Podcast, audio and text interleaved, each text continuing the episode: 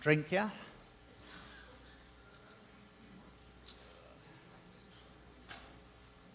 Right, continuing on the whys of life. Uh, going to talk about what I spoke on the last time I did speak and didn't finish, or did finish, but you can never finish with that. Thank you so much, Brother Artem. Why is love so important? The whys of life. So here on the front of the of the bulletin there it says on July 4th, 1776, the 13 colonies claimed their independence from England. So we want to talk about our independence from the kingdom of darkness. And there's only one way that you and I are ever going to be independent from darkness, and that is if we live a life of love. Nothing else. You can try, you can do everything you do, but if you do not, if I do not, if we do not walk in love, we are not going to be independent of the kingdom of darkness. Step out of the love walk, sickness, disease, poverty, hate, jealousy, anger, malice, bitterness, it's all there.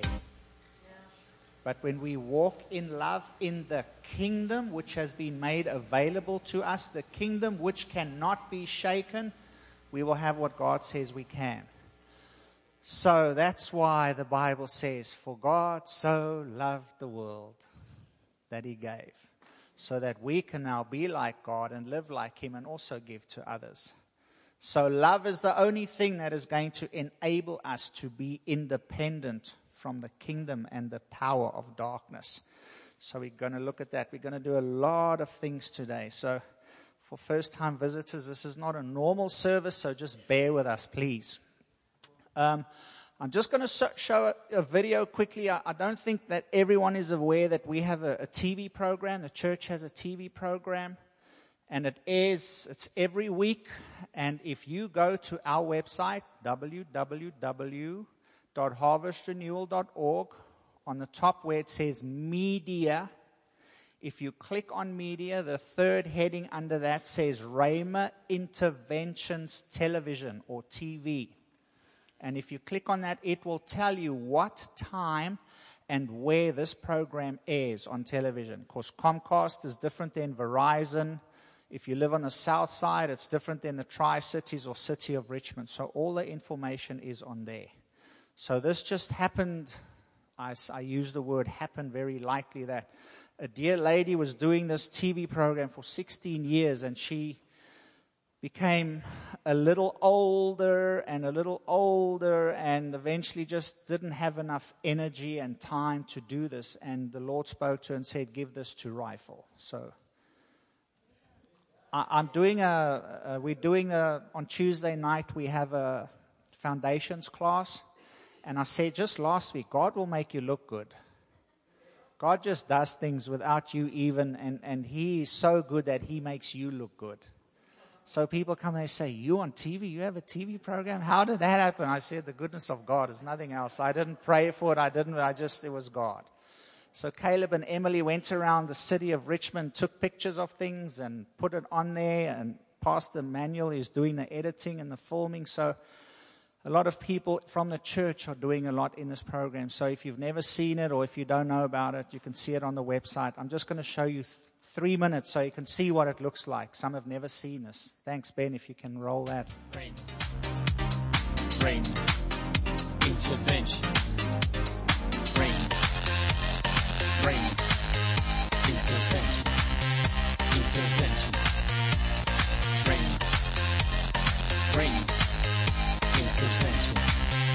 Intervention. intervention.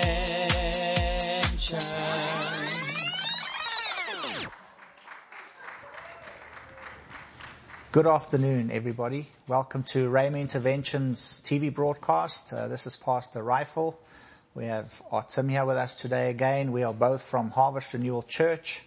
Come out and visit us if you have any time. We are situated at 822 West Franklin Street in the city of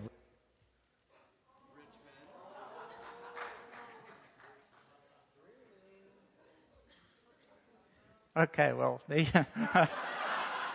I tried.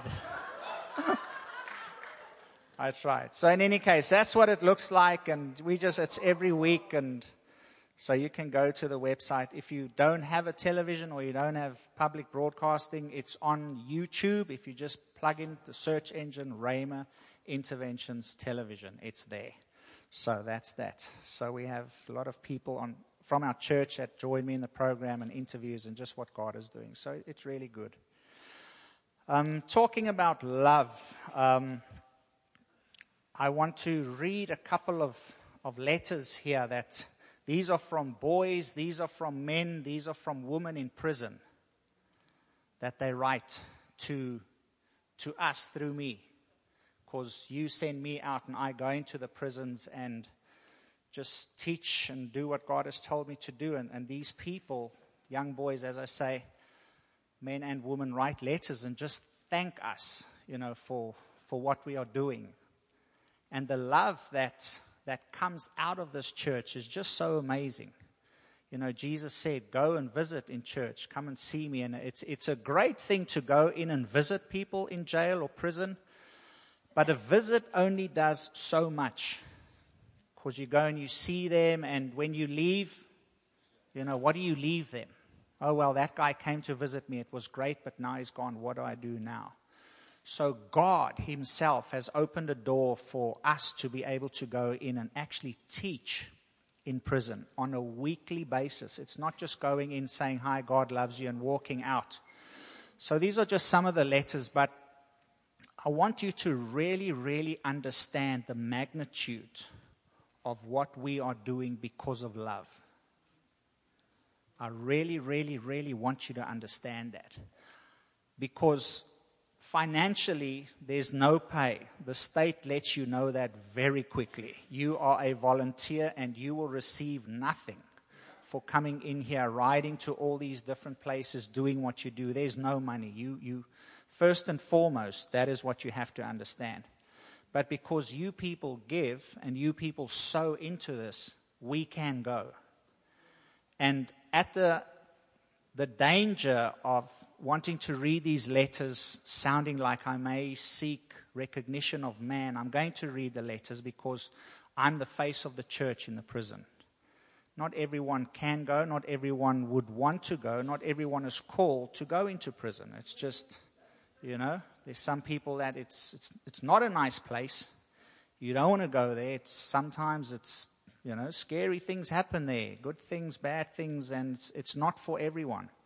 But praise God, there are people that have been called. I love it. I love going in there, speaking to the men, women, just bringing love and just bringing light. So when I read these letters, it's these people writing to me, but I thank you because we are doing this together.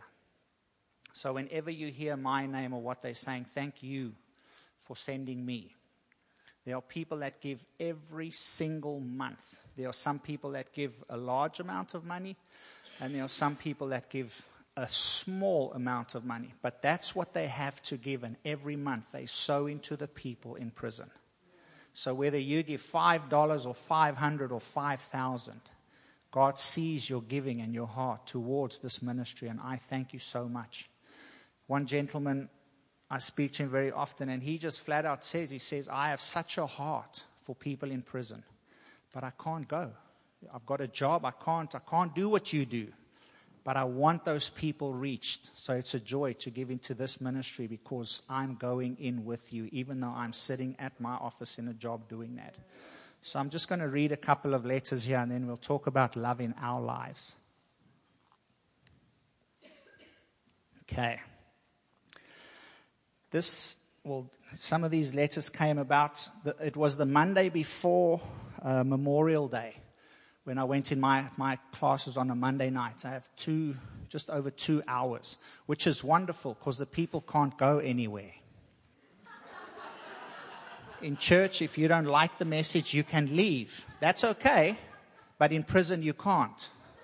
So you're going to listen for two hours, whether you like it, don't like it, agree with me, don't agree with me, want to hear what I say, don't want to hear, you there for two hours. So it's just an amazing opportunity. So this Monday night, I was I, I hit a couple of things very, very hard, and I don't mess around with certain topics, and, and love is one of them. Becoming love, not doing love every now and then, but be love. Don't do love, be love. The other one is identity, and the other one is to take responsibility for yourself, for your life. Stop being like Adam and Eve in the garden it's the wife you gave me, and it's everyone else's fault that you are here. But you need to go and look in the mirror and say, you know what, this is on me. I did it. I need to man up. I'm wrong. And until we can reach that point, and there are a lot of people that are not locked behind four walls and four bars, but I'm telling you that you are in prison. You can be walking down the street on the outside, but you are more in prison than those guys and women and young boys in the, in the jail or the prison behind bars. Freedom is not a place that you find yourself in. Freedom comes from the inside out. So I was speaking on love and I hammer love every week. I don't, I don't mess around in there. You got our program in the prison is amazing because there used to be 20 in a class and what happened is there are a lot of churches that go and a lot of ministries and a lot of people that go into prison, which is great. But many of them concentrate on the wrong thing. They're very, very, very sin conscious. And believe you me, you don't have to tell a man or a lady who's been locked up that you did wrong. You don't have to hammer the fact that they broke the law. They know it. So to weekly just go on and on and on and tell them how bad, and if you get out and you do it again, you coming back to, you know, that it doesn't work. It doesn't change anybody. So there are a lot of people that go in, but when you can go in and, you know, what you behold, you become. If you can preach love and grace and identity and, and those kind of things, it changes the heart. It's all a heart issue. So I was speaking very, very hard on love and these, some men in the class, you have to understand, these are people that killed somebody. These are people that raped. These are people that molested children. These are not people that stole a pencil behind the chair on a Sunday and walked out of church. And some of the men in the class started crying. And I felt really bad because that's the last thing I want to do is to go into prison and make you feel bad just for bad sake. If you feel bad, it's because of sin and repentance that brings life. But they started crying and it, it, just didn't feel good. And then I had to leave because I only have a certain time. I have to be out by a certain time. And as much as I love the men and women in prison, I want to sleep with Tiffany in my own bed at night. So I have to leave when the bell rings. So on my way home, I'm just talking to God and I'm really not happy about the class. The next Monday is Memorial Day, so I can't see them in and apologize. So two weeks long, I've got this mulling in my mind that I was so sorry that I said these things in the way that I did and you maybe perceived it wrong. So as I got into class the Monday after that, and I started speaking to him. I said, Listen, I'm really, really sorry for the way I came across, and I apologize because it seems like it came you know, over a bit harsh. And that's not my intention at all. I'm not here. And one man in the back of the class stood up, which you don't do. He just stood up and he said, Stop. And I was, Oh, dear Lord. okay, I'll, I'll stop. So he just said, Because of you, and because of the way you preach and what you preach, I have an understanding of love for the first time in my life says, My whole life revolved around me. When I was going to leave this place, because the people that are in this class leave within 18 months. They could be in there for 20 years, but this is 18 months or less, and you're going to be out. It's a re entry program. So he was saying, Because of the short time that I have spent with you, I understand love for the very first time. And when I was leaving, I was going to get a job and make money and do this. He says, But now my dream is to open up a 501c3 for young boys who are heading in the wrong direction so that they do not have to come to this place because of love. And an, so another guy raised his hand and he said, You know, and eventually the one guy just stood up and he said, Well, all we want to say is that you never ever have to apologize to us for what you preach, the way you preach, because you're the only one that challenges us in here to change. You're the only one who tells and speaks the truth in love, no matter how hard it is. But because of you, we have an understanding of love. What true love is, because we use the word, we speak about it, we hear it, but now we really, really understand. So don't ever again apologize. So that was good to hear. He wasn't angry at me for saying something. So here are just some of the letters I'm going to read. And uh, I say to the guys sometime in class, when life gets difficult or hard, or you look around you and you wonder, are you really making a difference? And the enemy comes and says, Your life, man, this and that. I can take out these letters and I read them to myself. And I got these, you know, these came last Monday and I was reading at home and Tiffany walked by and said, Are you crying again? I'm like, yes, my love. I'm crying again. So here's just a little bit here. Dear Rifle, I first want to say thank you so much for your time and love you've given all of us. To tell you the truth, your class is the one I get the most out of, like renewing of the mind. It is the biggest thing that I have taken from your class. And I think what really started to open my eyes was when you put your hand on me and prayed over me when I was sick and coming off of drugs. This is in prison. In prison. So he's on drugs in prison. And he came to class one night and he looked like death warmed up. He was just, man, he looked bad. He, you could see he had a cold, he was sick, flu, I don't know what it is. And he was sitting there and I just, during the class, I just walked to him and I said, Man, you need, you need prayer. You're sick. You don't look good. And I just stopped the whole class and I asked him to stand up and I went to him and just laid my hands on him and just, just prayed for him. And 10 minutes after that, I said, How are you feeling? Is that working? The Spirit is working. It's healing you right now. And he said, I'm feeling just the same. I'm feeling just as bad. And, you know, you stand and you think, Did that prayer really do anything? You stopped the class, you did this, you prayed, and he says he's not feeling better. Did it do anything? And he says, What really changed my life was here when you put your hands on me and prayed over me when I was sick and coming off of drugs. That really changed me. Thank you so much. So don't ever think that your prayer doesn't count. Whether you see or don't see the result, you can turn your back around after you've said Amen, and those people will remember that prayer. God can use that prayer years from now, even if you didn't see the immediate result. So praise Jesus for that. Thank you so much. Like I was saying, in order for me to be reborn in Christ, I have to change the way I think, act, talk, walk, and love. For so long, my thinking was not the best. I was always so selfish. I was always out for myself. The world was my idol, not God. I wasn't happy. Now that I'm trying to live a more righteous life, I've noticed I'm happier. Others aren't turning away, they're turning to me because I know I'm producing good fruit and they know it also. I'm just all around becoming a better person. I have feelings for others. I'm learning that we slowly have one, uh, we slowly have to love one another just as we love ourselves.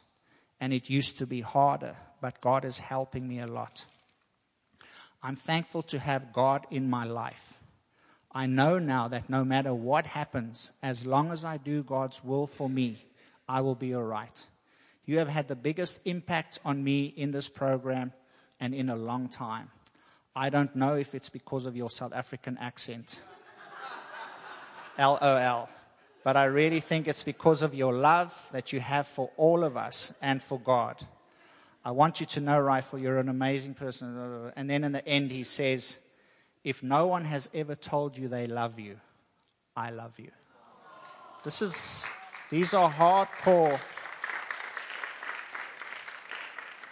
hardcore prisoners who, who have done some amazing, in, the, in, in, in society's eyes, bad things. And some of these people, some of these people are in that prison with their mother or father.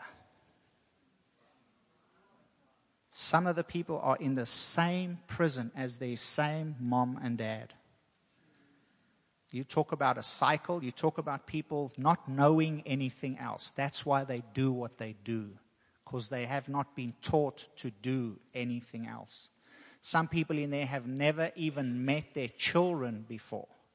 They've been in there for years and their kids are grown up and they've never seen or met their children. So this is amazing. Rifle, I want to thank you for coming out to this facility and sharing your life and the gospel with me. I really enjoyed your class. I can honestly say that your testimony and the way you share God's word was the most influential of all 12 months that I've been in this program. Your way of sharing love has helped me the most. I have had so many problems in my past with unforgiveness, bitterness, hatred, anger.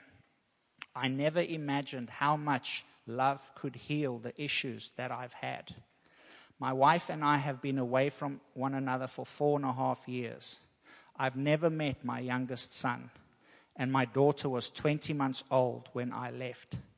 During that time, my wife started to use heroin and prostituting herself to support her habit. Uh, all the while, she never kept in touch with me. The longer I went without hearing from her, the more angry I got. I prayed constantly, but inside I was bitter over time, I can honestly say I felt hatred in my heart. But when I heard your message of love, it changed me. I knew the verses about love and I understood them. I just didn't know how to apply them. I battled with the question of how can I love someone that I hate or am angry at? And one night you answered that question with such a simple answer. Just love them and continue to do so and all of the anger and hatred will go away. Now I have forgiveness. I have forgiveness for myself and for her. I operate in love. Being love is such a blessing. You just not uh, not just to you but to others. My wife has truly went in a new. In, uh, my life has truly went in a new and interesting way. I still struggle, but not as much and you know goes on like that. So I mean, these are some situations that are really, really hard, and it, it's it's amazing that love is the only thing that will change us. And they've been locked up for years, and they've had people go in there for years talking about change and this program and that program and one step to this. And, and when you go and you preach the love of Christ, there's a change of heart. Is this okay? I've got two more letters. Dear Rifle, the Word of God says that men look at a person's outward appearance, but God counts and looks at a man's heart. In my opinion, you have been a prime example of this kingdom principle. The world looks at you and would cast you out as a messenger of the gospel, and then you open your mouth. God's love and grace pours from your lips and is obviously your driving motivation. You brought this to this program, a totally different approach to a familiar message. You connected with us in a way that a lot of the other volunteers are unable to. I believe your greatest asset is your reliability factor. Uh, we look at you and see ourselves. We hear you and relate to you. Thanks to your segment on renewing the mind, my perspective on my walk with Christ is redefined. I learned that in order to grow in my Christian walk, I have got to change the way I think. I was under the impression that accepting Christ would totally change me. Through your class and my own studies, I came to understand that the regeneration of the Spirit doesn't change my mind. For a person who tends to desire instant gratification, the idea of a gradual change of mind was somewhat scary. But after weeks of you presenting this principle, I have grown an appreciation for the process of sanctification. I've come to understand that bringing every thought captive to the obedience of Christ is as important as loving my neighbor and studying the word. I've come to understand that if I'm being the love that's so freely being given to me, that my thought process will follow. Your presentation of God's word transformed and challenged me very much into something much more enjoyable. You made studying the word simple. You seemingly effortlessly stood in front of us and preached God's word week after week after week. You took your time with the scripture, breaking it down into digestible portions. So often I feel like I'm putting forth so much effort into my walk, but see little to no results. Through your class, I came to grasp the idea that it's not about doing or not doing the stuff, but it's about being love. I learned that it is not just about understanding that Jesus loves me, but embodying it. It's about accepting the privilege that his shed blood afforded me to be just like he is. He is by yielding to the Holy Spirit. God's word teaches us that by being love, I can cover a multitude of sins. You reminded me that Jesus' love for me was so great that, uh, that he was obedient to death, even the death of the cross. He was the only sacrifice I would ever need to be made acceptable in the eyes of God. He died once for all. And that carries on. Some of these people can't read or write. You've got some people that are very, very educated lawyers, pastors, you know, teachers, and then you've got people who literally come off the street who can't read or write. So they ask other people to help them with the letters when they want to write. Mr. Rifle. I would, uh, I want to start by saying thank you for coming and putting time in with us. Thanks to your help, what you came and preached to us every Monday, you made me want to change.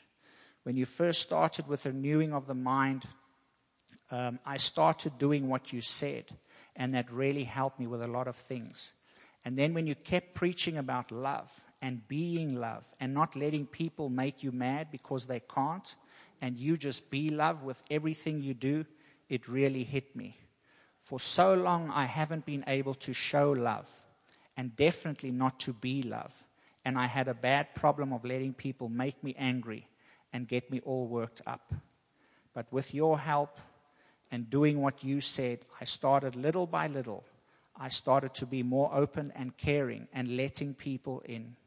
Every one of your classes hit me and it has always hit me, and I was giving you praise, and I'm going to throw my old time away.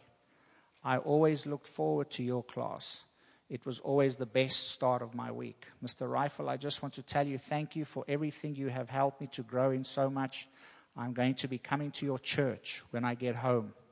I like the way you preach, so I definitely want to check out your church.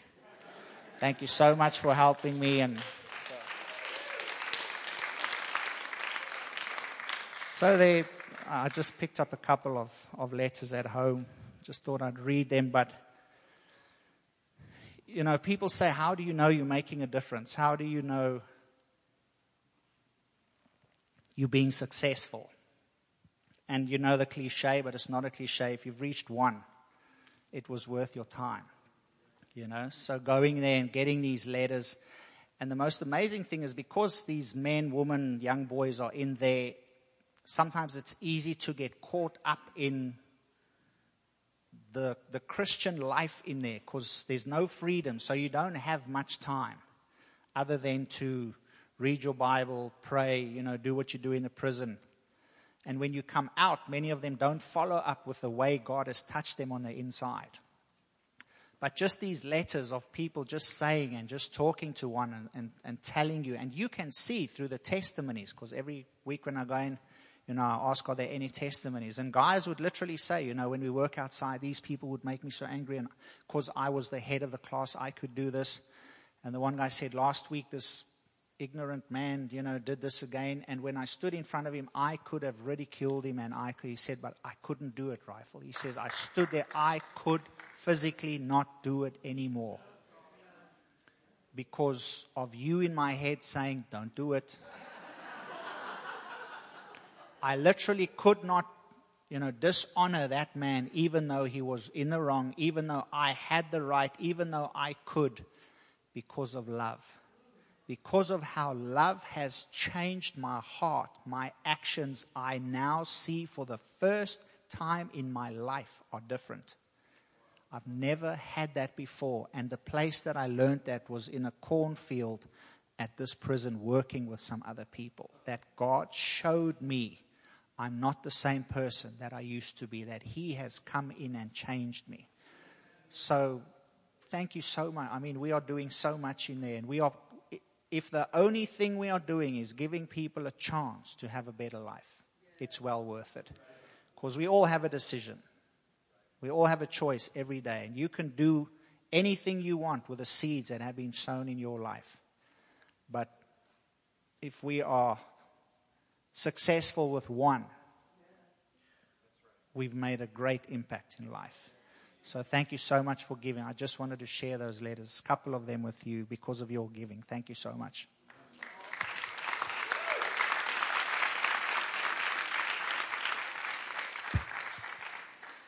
Okay. Why is love so important? Can we have John chapter 18, please?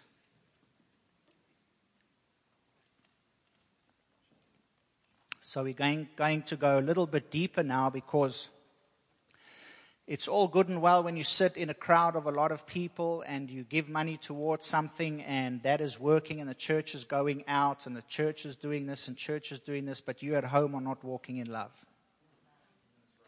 So we're going to look at your and my walk at home. Because it's one thing to put money in a ministry and someone else goes and it's working, but when you leave the place and you go home, you are not love. So we're going to look at the man or the woman in the mirror right now and how are we doing? Because at the end of the day, that's the only thing that counts is your walk with God.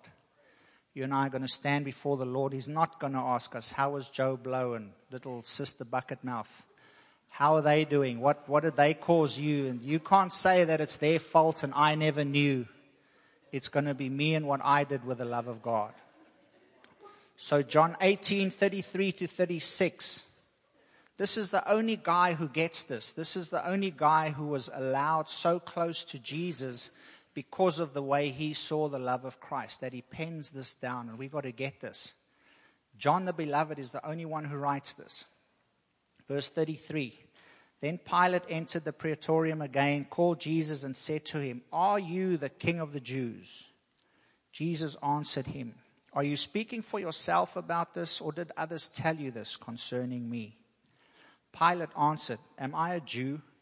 Your own nation and the chief priests have delivered you to me. What have you done? Jesus answered, My kingdom is not of this world. If my kingdom were of this world, my servants would fight, so that I should not be delivered to the Jews. But now my kingdom is not from here. So get this. Three times in one sentence, Jesus says why he's doing what is happening, what's taking place is because of his kingdom. And John gets this. John was there, he heard. He's the only one who writes about the kingdom in this manner. And if you and I want to be free from the kingdom of darkness, we have to do things according to the way that the kingdom works. And the kingdom is driven by one thing love. John the Beloved got this. John the Beloved penned this down. I mean, they tried to boil him in oil. But the love on the inside of him was hotter than the oil that they put him in, that he could not die. The love on the inside of him, man didn't know how to handle or what to do with him. So they were because of that love that we just don't know how to handle. Just throw him away. Take him to a place where no one will ever get to him again. And bam, the Lord Jesus Christ goes down himself and gives him the book of Revelation. Because of love. John got this. And if you and I want to walk free from anything that the kingdom of darkness has, we have to walk in love. John 13, verse 34 and 35, the same apostle writes, we know this very well, we can quote this A new commandment I give to you, that you love one another as I have loved you, that you also love one another. By this will all men know that you are my disciples, if you have love for one another. And we spoke about last time, I said that knowledge puffs up, but love edifies. It's great to be a wonderful prophet. It's great to be an amazing teacher, evangelist, pastor. Paul writes about moving mountains, having all the wisdom in the world. But if we do not have love, man, you're just a clanging bell, clanging cymbal. Nathan enjoys playing the drums. And believe you me, a clanging cymbal early in the morning late at night, afternoon is not a pleasant sound. And when he starts playing, because you say to him, okay, you can play for a while, and he keeps on and he bangs and he bangs, even though it doesn't matter how much you say to yourself, I'm not going to get angry. I told him he can play that sound over and over and over and over again. It gets to you. And people walking in the Word and walking in church and walking in God, but not walking in love, will get to people because this is how they will know that you are a lover of Jesus by the way you love others. That's the only way we are going to become independent of anything that the enemy can throw at us because love never fails. And so many people, we have, man, all of us, every human being has such amazing gifts, so many talents, a great call upon your life. And many people go very far because of the gifting. But man, if there's not love and character behind the gifting, that just becomes detrimental to your walk. And let us be a people that walk in love more than in our gifting because out of the love, the gifting will work. But the love never comes because of the gifting. And each and every one of us are gifted. No matter where you go, you have the greater one living on the inside of you. No matter where you go, you're not just normal. You have He that raised Jesus from the dead dwelling on the inside of you. And wherever you go, you are amazing. And you can choose to not use that amazingness, if that is a word, or you can choose to be amazing wherever you go because of love. It's as simple as that. If we look at the life of the disciples, Matthew's uh, gospel here, Jesus talks to them and he says, You grew up a certain way. And you and I were all there because we were born into Adam. So, sin, don't get bent out of shape because of sin, because everyone, you and I, were there. We were born into sin. We could not help it. So, when your child acts up and the child is not reborn, Get over it. That's what they do. If people who are not reborn in the world act strange and do crazy things, that's what people do who are not righteous because it's a heart issue. So instead of getting angry, and how could they easy? Because that's the root that they are born into. But God didn't say just judge and point the finger. He's like, go after them and reveal to them the love that I have for you, that changed you, and I have for them that I want to change them rather than criticizing. Be love. So here we read Jesus saying, You grew up a certain way, you heard certain things, you walk in a certain way because that's the only thing you know. And you can't do anything different. Hence, some of these men and women in prison. You know that there are boys in the juvenile prison that have been incarcerated. This is their fifth time that they've been arrested at 15. And you sit there and you think to yourself, me with my little normal life, 15, you've been five times, you've been in jail.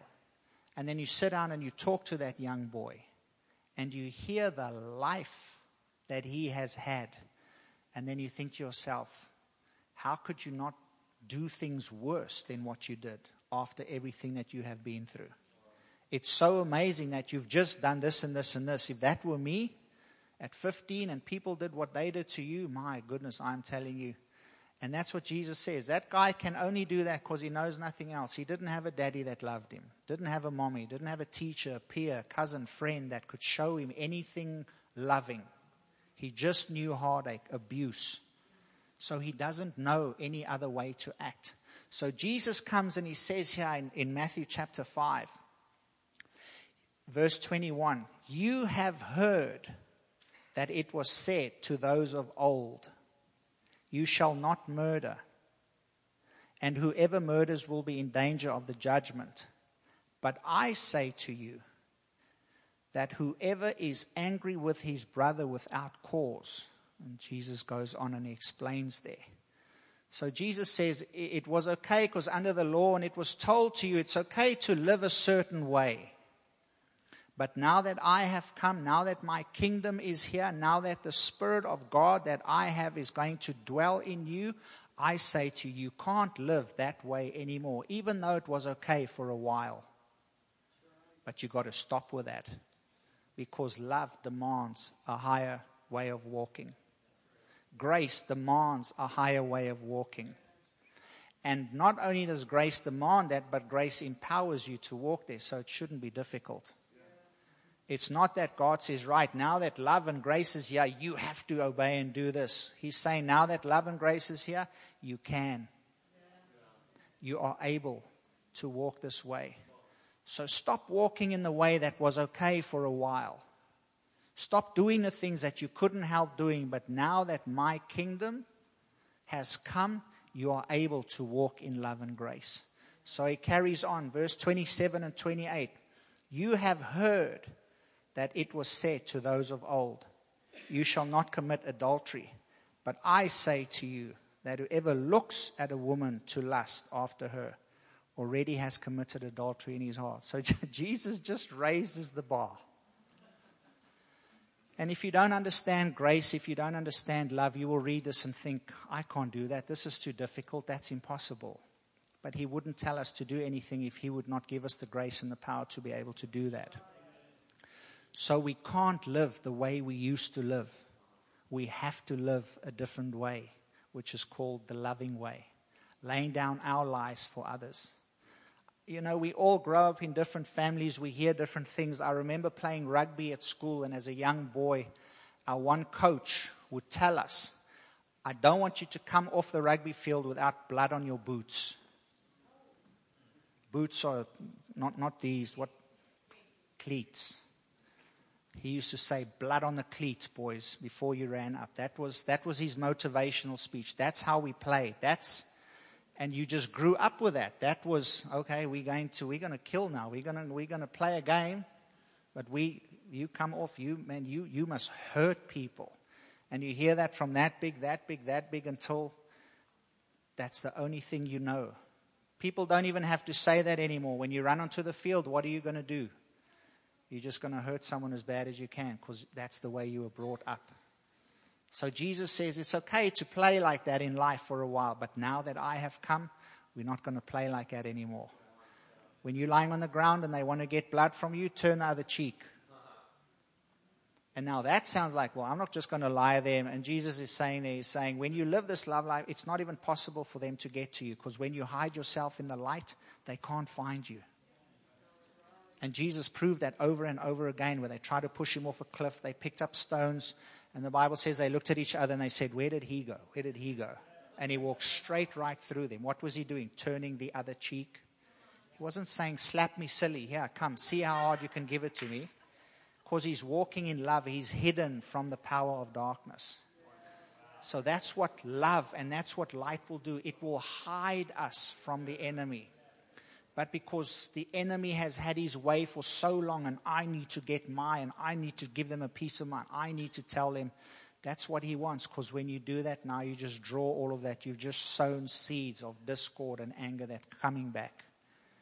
Jesus carries on. He says in verse 33, he says, Again, you have heard that it was said to those of old, You shall not swear falsely but shall perform your oaths to the Lord. But I say to you.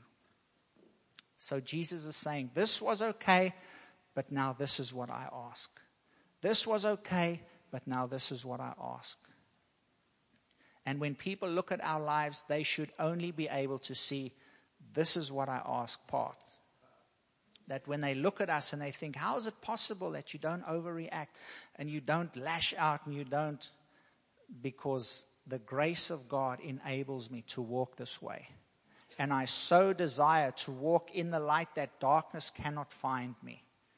Simple example when you turn on the light, darkness has to go away. And when we walk in the light, the darkness around us, it has to subside. It can't stay because light, no matter how small it is, is stronger than darkness, is more powerful than darkness. So, this is what Jesus was getting at when he speaks about our love life. Paul goes on, 2 Corinthians 10, verse 4 and 5. The one guy mentioned it in the letter. For the weapons of our warfare are not carnal, but mighty in God for pulling down of strongholds that's the way the kingdom works.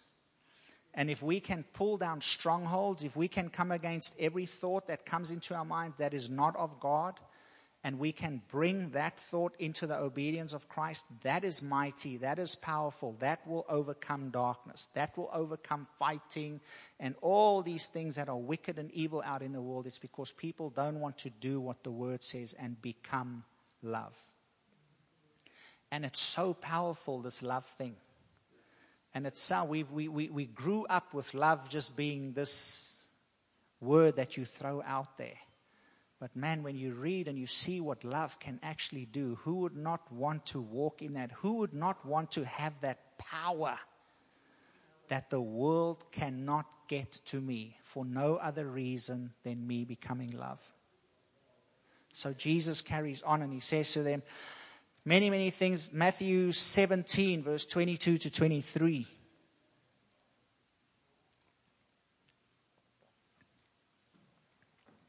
Now, while they were staying in Galilee, Jesus said to them, The Son of Man is about to be betrayed into the hands of men, and they will kill him. And the third day he will be raised up. And they were exceedingly sorrowful. So one would think, I mean, this message that Jesus explains what's going to happen, what is going to come next, they are sorrowful. So one would think, shame, and these guys, they don't, they don't really understand anything. They don't have wisdom of Holy Spirit. They sorrowful. Let's read the next verse. 18.1. At that time, when they are so sorrowful, when they really, really don't understand what Jesus is saying and they're going away, how sorrowful are they? At that time, the disciples came to Jesus saying, Oh man, don't go. We will be with you. We got your. No, no, no. At that time, they came and they said, Who then is the greatest in the kingdom of heaven? We are so sorrowful that you are going, but who's going to be the greatest amongst us? Just before you leave, come on, just. Who's the man among the twelve? And this is not the only time that it happens. It happens over and over. And Jesus says, Come on, guys. Come on, guys. Don't you get it? And every they just carry on. They just carry. Who's the greatest? And these are people who walked with Jesus. But because Jesus has been raised and given us Holy Spirit, now he says to us, like he said to these guys, he called them at another example. We'll end here, but Jesus calls them and he says to them, The greatest among you. I can imagine them sitting at the table. Will be the servant. And he just absolutely blows that whole argument of, you know, if you read in chapter 17 what happens, you've got the transfiguration on the mountain. You've got Peter who has just caught a fish with money in its mouth. I mean, he must have been thinking, wow, Jesus paid my tax and he's at the same time. got to be me. I was on the mountain. I saw all of that. It's got to. And Jesus says, guys, you're missing the point. Don't miss the point. The greatest of you will be the best lover, the servant, the one who gives. And then he referred to himself. And that's the only way we are going to be great in this kingdom on this earth over here is by walking in love, is by serving others just like Jesus has come to serve us with his life. So let us not be a people who talk about who's got the greatest call.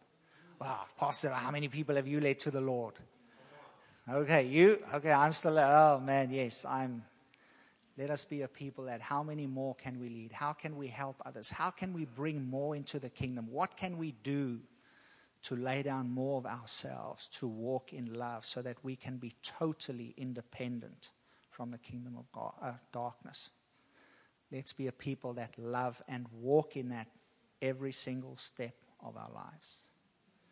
Let's pray. Father, we are just so grateful that Jesus, you came and you, you showed us what love looks like. You came and you lived a life of love. And we can walk in the same manner that you did because you gave us the same spirit that you had. Thank you, Jesus, for your, your patience, your grace, and your kindness that enables us to walk in the way that you said. You used to walk that way, it was okay, but now that I have come, I ask you to walk in a different way the way of love. Thank you that you enable us to do that. Your love is so amazing. Thank you that you have loved us and your love has changed us, and now we can walk in love towards others. We love you and we thank you for this, and we bless you. In Jesus' name, Father. Thank you, Lord. Amen. Okay, Pastor Doug. Wow, that wasn't that great? Let's give thanks to God this morning. That was so powerful, Rifle. Wow. Man, I tell you, you just, you, you repeated it just the way I told you.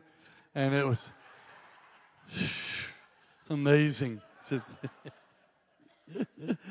uh, I just, before, we got a few minutes left here this morning. Uh, we will definitely, as we dismiss, if you need prayer today for anything at all, we'd love to pray with you. Have that honor to do that. when Cindy and I moved here back in 2000, God, we didn't know much, you know, but we did know a few things of what God wanted this church to be and to become. And that God has spoke to our hearts that it would be a church of restoration for lives, a church of transformation. And thirdly, it would be a church that would send people out that we would be a church that as time would go on over and over and over again to be able to have the opportunity to send people out. If you ever study much about the New Testament churches, there were two churches that were made noted of quite a bit was a church in Jerusalem and a church in Antioch. Both powerful churches, but they were both very different from one another in how they did church. And one of the things that separated out the church of Antioch was a, it was a church of great discipleship, but it was also a church that sent out people all over the world. It would be a thing that, that it seemed like the church in Jerusalem, people would gravitate there and just kind of be there.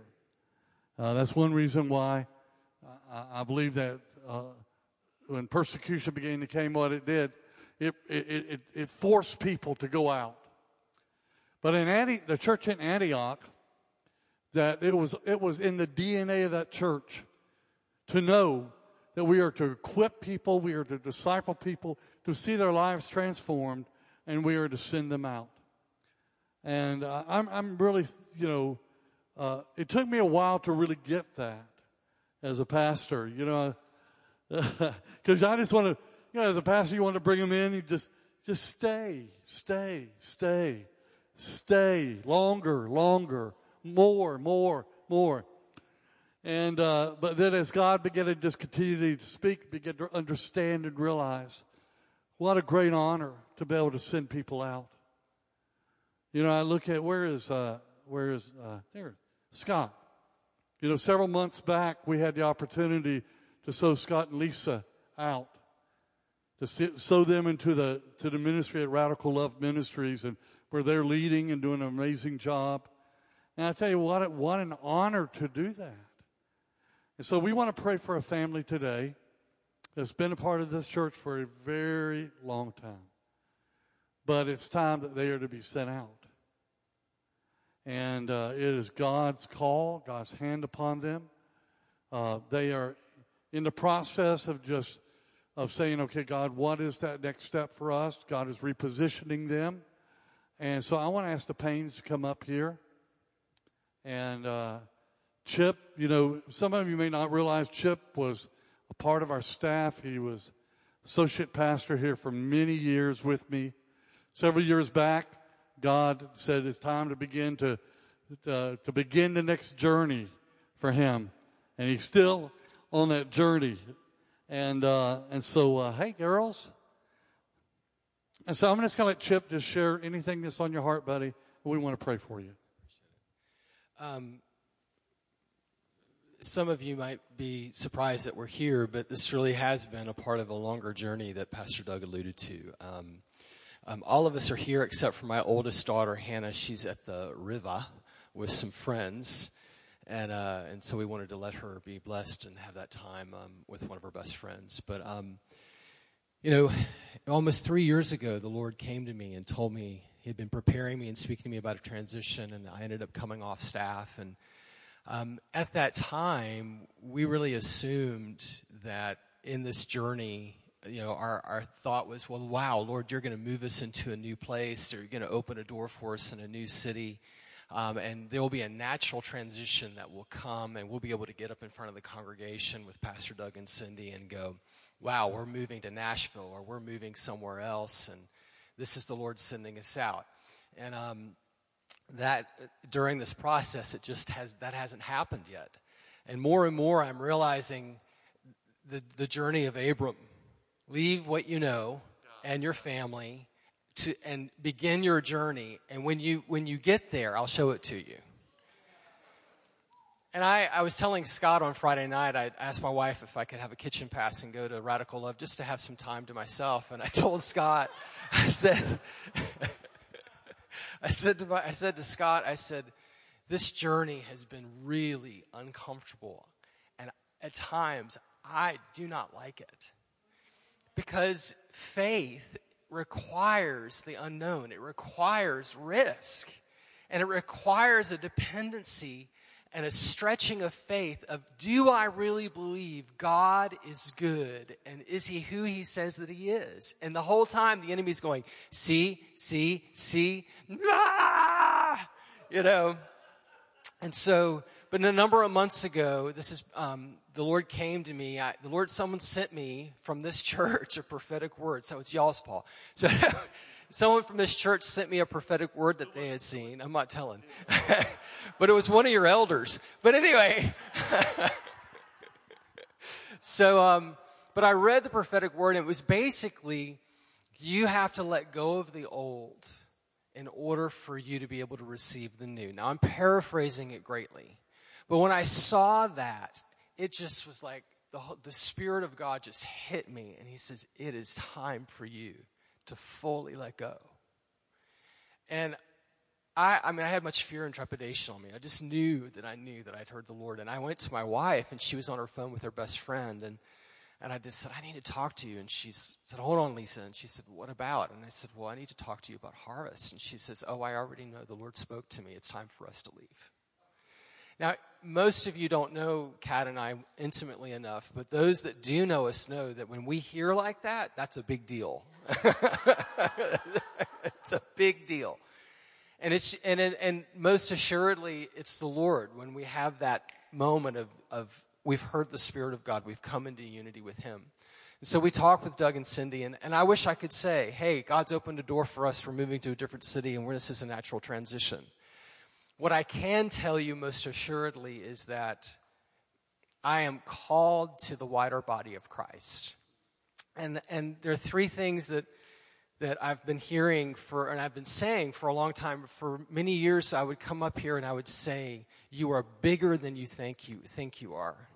How many of you ever remember me saying that? You are bigger than you think you are.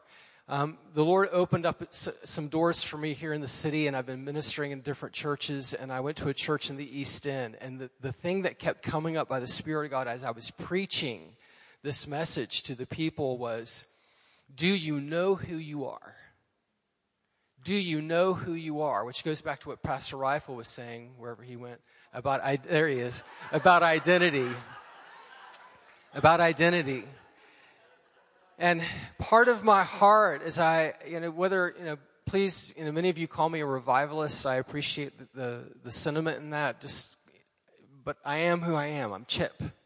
But part of being chip is I have to carry what God's given me to carry, and it is rev- the revelations, the revelation of the sons and daughters of God. And I and I, I keep coming back to John 17, where Jesus says two things. He says, Now, Father, glorify me together with yourself, with the glory that I had with you before the world was.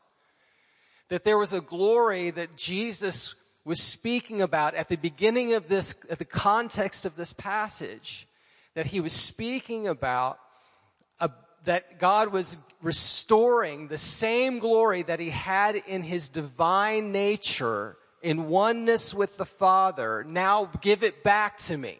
Because he had a purpose. He wanted to do something. And then he goes on and then he explains that purpose later in the chapter, starting in verse 20. I do not pray for these alone, but for also those who will believe in me through their word, that they all may be one as you, Father, are in me and I in you, that they also would be one in us. This is the mystery of Christ. It's not just that he died for our sins and that that yes, we are co-crucified, co-buried, but we are co-resurrected into oneness. And that he is calling the, us into the revelation of that, that the sons of God would be revealed. And he says this. This is, I mean, this is amazing. And the glory which you gave me, and I don't believe he's talking about the glory he had on the earth. I think he's going back to verse 5 the glory that you gave me in the beginning, before the earth was. I have given them. Chew on that for a couple months and start believing this is who we are. This is the glory, the glory that Christ possessed when he was with the Father before, the, before there was a was. He is now given us. And we are just scratching the surface. And I believe that we're on the, the preface of, I've been saying this for a long time, but I mean, a, a, an awakening that is unprecedented, an awakening that Smith Wigglesworth prophesied before he died and gave to Lester Sumrall of a wave of his glory that would come and would not ebb. It would just keep coming and coming and coming and coming and would sweep across the face of the earth. And I, I know that's what I'm called to. I know that's part of what my, my destiny is and the destiny of our family, whether they, they sometimes wonder where we're going, um, but we're following the Lord. And so, um, what does this mean? Well, a son, a true son, will leave his father and mother and step into his own life. And I have had a father and a mother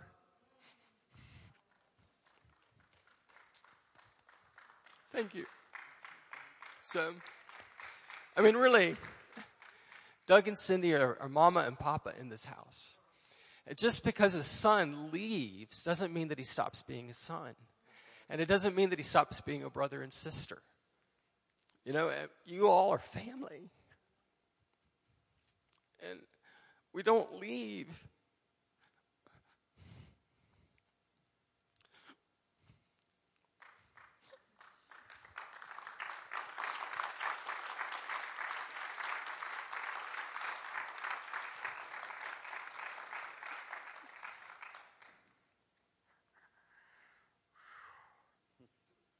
didn't want to, didn't want to do that. But anyway, um, we don't leave under any other terms than the term that we're family and that we're love, that we're that we love you and that you love us, and that just because I'm a son stepping out into what God has for me in my next phase of my life doesn't mean that you won't see us back in the house for family celebrations.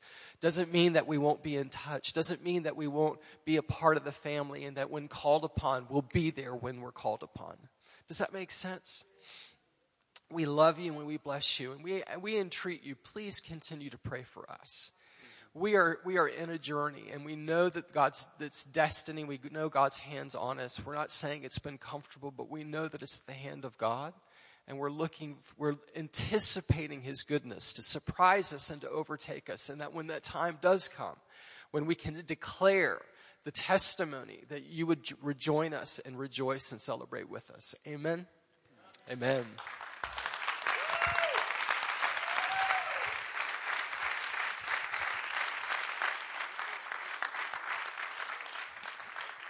A lot of amazing things I can share about Pastor Chip, but for time's sake, I'll just do this one. In 2002, there was a movie called Drumline. It was about high school bands or university bands playing against each other. And at one stage, the one guy in the band who the movie was all about, he was the up and coming guy. He was going to take over. And then the leader of the band at that stage went to the coach or whatever you call him, I don't know. And the coach said to this leader, he said, Can you remember when you were a youngster in the band, I made you the leader of your drum line? And he said, Yes, I remember that. And then the coach said to him, Do you remember what I said to you when I made you the leader of that drum line? He said, Yes, I do remember. You said that I like the sound of the drum line more than I like the sound of my own drum. That's why you could trust me and make me the leader, even though I was so young. There were guys older than him in the band, but he was made the leader because he liked the sound of everyone together, the drum line, more than he liked his own sound. And that's Pastor Chip. He likes the sound of the kingdom more than he likes the sound of his own call and his own destiny and his own voice and his own opportunity and his own gifts and his own talents. He's kingdom minded. He wants the kingdom to go ahead. And God would say to you, my son, because you like the sound of the kingdom drumline more than yours, there's promotion for you as well. God bless you. That's great. Catherine, anything you want to say, baby? I know. All right. We want to pray. Chip, I want to say this. I want to say I'm so proud of you. I'm so proud of you, of the man that you are, and the man of God that you are becoming. And what God has in store for you is off the charts. I know it. I know, I know it's going to be one of those times, and moments where I say, you know, I know that man. You know, this person that is being talked about, being noted, being you know, praised. I know that man. But I want to say thank you. You've been a good son. You still are. You've been a good man, a faithful, faithful man. No one, many people here have, would have no idea, you know, but of how you stood with me in tough times and tough moments, but you did. And I say thank you. And I love you with all my heart. Catherine, I love you with all my heart, honey. Love your children. So, I want to invite our pastors, elders, and whoever else come up here. Chip, can just uh, can you move this? Just come out a little bit so people can just gather around you and thank you for this man as a part of our family. Thank you, Lord. Thank you, Lord. Y'all just gather around. Y'all love on them. Father, we are extremely grateful that today that we can lay hands upon this family. We can say thank you. And we can say, man, we are so excited for you as God sends you out. And as God shows you exactly what is the, the, the land that you are to step into, the things that you are to do. Father, we thank you that today as we pray for them, we release that from the heavens, Lord God, into reality now. Father, we thank you that even in a very difficult thing for Chip and Catherine to be able to say, listen, we, we've got to follow the voice of God. We've got to follow what he's saying, even if we don't entirely understand it. And Lord, I thank you out of that, that place of obedience, Lord God. Father, you